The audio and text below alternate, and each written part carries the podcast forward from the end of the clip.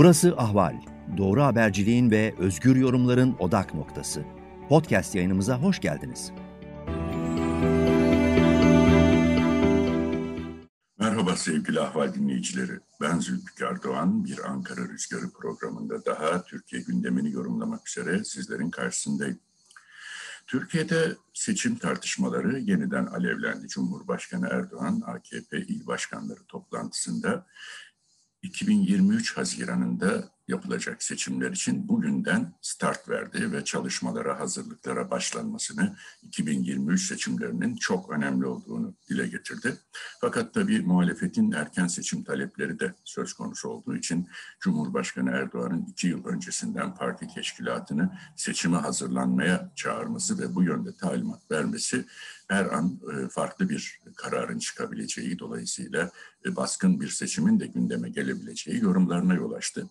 Bu yorumları biraz güçlendiren ama onun dışında 2023 seçimlerinin olağanüstü hal koşullarında yapılması için Erdoğan'ın farklı bir strateji izlediğini ortaya koyan bir gelişme daha yaşandı. O da Türkiye Büyük Millet Meclisi'ne sevk edilen torba yasa.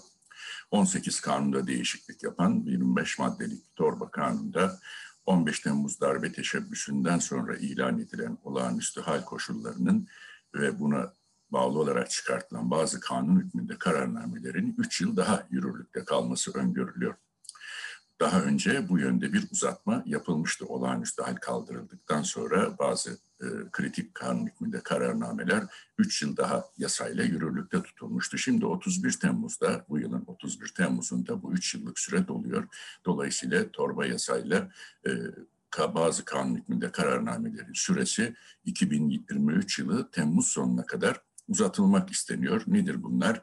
Ee, örneğin toplu eylemlerde, kitlesel gözaltılarda gözaltı süresinin 12 güne kadar uzatılmasına olanak sağlayan kanun hükmünde kararnameye 3 yıl daha uzatılmak isteniyor. Bunun yanı sıra işte terör örgütleriyle bağlantılı, iltisaklı olduğu öne sürülen şirketlere, holdinglere el konulmasına, kayyum atanmasına ve bunların tasarruf mevduatı sigorta fonuna devredilmesine olanak sağlayan kanun hükmünde kararname de bu kapsamda torba yasada yer alıyor. E, dolayısıyla şu anda tasarruf mevduatı sigorta fonu bünyesinde bu şekilde el konulan, e, kayyum atanan, e, hatta bazıları satışa çıkartılan 800'ün üzerinde şirket var. Bunların yaklaşık 40-50 bin çalışanı var ve 10 milyarlarca liralık da ciroları söz konusu. Şimdi bu imkan 3 e, yıl daha yürürlükte tutulmak isteniyor. Tabii en önemlisi de şu ana kadar yüz binlerce kişinin kamudan ihraç edildiği dikkate alındığında ve e, kamudan ihraç edilen bu personel için göreve iade şartları çünkü arada e, pek çok suçsuz olarak e, ihraç edilen, yargıdan iade kararı çıkartan e, kişiler de var. Akademisyenler, memurlar, polisler, yargıçlar, e, doktorlar, öğretmenler. E, şimdi e, getirilmek istenen düzenlemeyle bu konudaki kanun hükmünde kararnamenin süresi de 3 yıl daha uzatılacak. Dolayısıyla kamudan ihraçlar, yargısız olarak yapılan bu ihraçlar yine önümüzdeki 3 yıl içinde de mümkün olacak. Kaldı ki Anayasa Mahkemesi geçtiğimiz günlerde bu yönde bir karar vermişti. Bu uygulama ile ilgili kamudan e, yargısız ihraçlarla ilgili bu konudaki yetkinin e, Milli Güvenlik Kurulu'nda değil, yargı kurumlarında olduğunu e, içeren bir karar almıştı Anayasa Mahkemesi.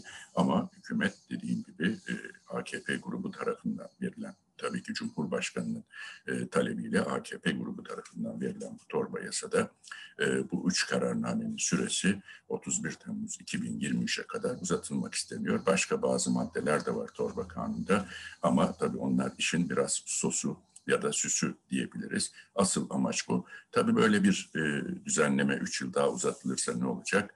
E, olağanüstü hal koşulları bir anlamda kanun hükmünde kararnamelerle yönetim işte şirketlere el konulması, e, muhalefetin baskılanması, gözaltıların kitlesel olarak sürdürülmesi, e, bu yönde insanların endişe ve kaygıya sevk edilmesine yönelik bir e, zemin 3 yıl daha devam etmiş olacak.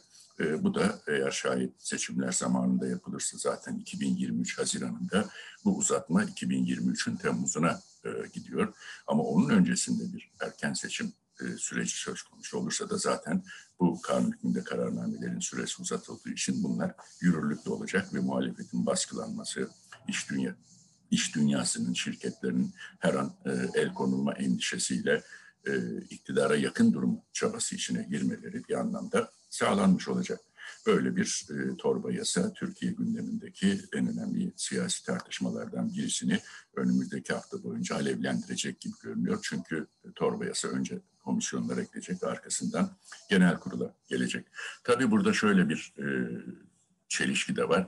Daha bir hafta önce hükümet e, dördüncü yargı reformu paketini meclisten geçirmişti. Gerçi bu paketin içeriği de tepkilere, eleştirilere neden olmuştu ama e, özellikle kadınlara, çocuklara yönelik cinsel taciz, tecavüz suçlamalarında delil e, ortaya koyma zorunluluğu getirilmişti. Şimdi bir taraftan yargı reformu diye ortaya çıkılırken diğer taraftan demokratik hakları, özgürlükleri kısıtlayan olağanüstü hal koşullarını 3 yıl daha bir anlamda uzatan e, yeni bir e, torba yasayla e, aslında bu konulardaki samimiyet testinde de bir anlamda iktidar sınıfta kalmış oldu diyebiliriz.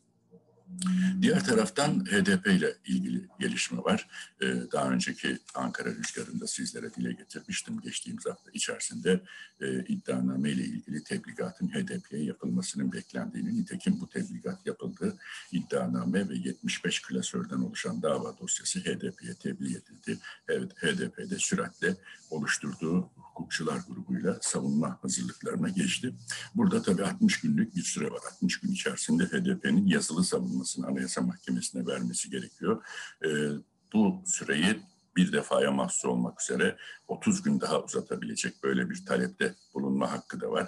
Arkasından Yargıtay Cumhuriyet Başsavcısı e, mütalasını sunacak. HDP buna karşılık tekrar bir sözlü savunma yapacak ve Anayasa Mahkemesi raportörünün hazırlayacağı rapor bütün bu süreçlerin sonunda Anayasa Mahkemesi Genel Kurulu'nda 15 yüksek yargıç tarafından oylanarak e, HDP hakkında kapatma veya kapatma talebinin reddedilmesi ya da yalnızca hazine yardımının kesilmesi, para cezası verilmesi veya HDP'lilere siyasi yasak getirilmesi gibi farklı ceza seçeneklerinden birisi konusunda Anayasa Mahkemesi Genel Kurulu nihai kararını verecek. Tabi bu süreç e, muhtemelen e, bir 6-7 ayı bulabilecek çünkü burada yasal takvimler söz konusu. E, Cumhurbaşkanlığı adaylığı konusunda muhalefette yine bir hareketlenme oldu. Özellikle Kemal Kılıçdaroğlu'nun adaylığı yeniden gündeme taşındı. Genel Başkan Yardımcısı Bülent Kuşoğlu'nun sözleri, CHP'nin adayı Genel Başkanımız Kemal Kılıçdaroğlu'dur şeklindeki sözleri e, bunu tartışmaları yeniden alevlendirdi. Millet İttifakı içerisinde bir ayrılık olur mu diye ama Millet İttifakı'nı oluşturan diğer partilerden gelen açıklamalarda tabii ki CHP'lilerin genel başkanlarının adaylığını e, talep etmesi, beklemesi, bunu istemesi doğaldır dediler. Ama şey e, Kemal Kılıçdaroğlu e, aslında e, şunu söyledi. Dedi ki Bülent Kuşoğlu as, e, istişare edilmeden Millet İttifakı içerisinde biz bu konuları e, konuşmadan e, yanlış bir tavır yapmış, yanlış bir tavır sergilemiş. Şu anda e, biz bunu düşünmüyoruz. Ortaklarımızla, dostlarımızla Millet İttifakı içerisinde adaylık konusunda karar vereceğiz. Şu anda böyle bir şey gündemimizde yok dedim. Evet bu haftanın en önemli konularından bir tanesi de e, Merkez Bankası'nın para politikası kurulu. Kurban Bayramı tatili nedeniyle Temmuz ayındaki para politikası kurul toplantısı 14 Temmuz'a çekildi. Bayramın hemen öncesine çekildi. Burada da politika faizi konusunda e, çıkacak karar merak ediliyor. Dikkatler buraya çevrilmiş durumda. Çünkü enflasyon %17,53 olarak açıklandı en son Haziran ayı itibariyle yıllık enflasyon. Şu anda Merkez Bankası politika faizi bunun 1,5 puan üzerinde ve %19. Ama Cumhurbaşkanı Erdoğan e, Temmuz ya da Ağustos ayında Merkez Bankası'ndan faiz indirmesini beklediğini açıklamıştı. Dolayısıyla Merkez Bankası yönetimi böyle bir sıkıntılı tabloyla karşı karşıya. Bir taraftan yükselen enflasyon baskısı, diğer taraftan da Cumhurbaşkanı Erdoğan'ın e, faizleri indirin baskısı. E, bu konuda e, nasıl bir karar çıkacak piyasalar bunu bekliyor. Ancak beklentiler ve benim de öngörüm büyük ölçüde en azından şu anda yüzde bir, bir buçuk puanlık enflasyona göre pozitif olan politika faizinin sabit tutulması Ağustos toplantısına kadar yine %19 faizle devam edilmesi yönünde bir kararın çıkması yüksek bir ihtimal olarak görünüyor. Ha, bir sürpriz yapılır, Cumhurbaşkanı'nın beklentisini karşılayacak bir faiz indirimle gidilirse de o zaman e, muhtemelen piyasalar e, çok büyük bir kaosun içerisine girecek. Gerek kurlarda, gerek e, enflasyonda, e, gerekse ekonominin kontrolünde oldukça sıkıntılı bir tablo ve süreç Türkiye için başlamış olacak. Sizlere şu anda Ankara Rüzgarı'nda aktaracağım Türkiye gündemine ilişkin sıcak gelişmeler ve yorumlar e, bunlar. Bunun dışında yeni gelişmeler oldukça ben yine Ankara Rüzgarları'nda sizlerin karşısında olacağım. Hepinize şimdilik hoşça kalın diyorum. Mutlu bu kurban bayramları diliyorum sevgili ahval dinleyicileri.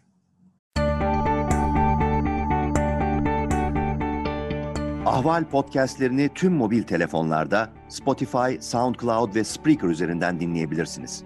Apple iPhone kullanıcıları bize iTunes üzerinden de ulaşabilir. Türkiye'nin ve hayatın cıvıl cıvıl sesleri Ahval Podcast dizisinde. Kulağınız bizde olsun.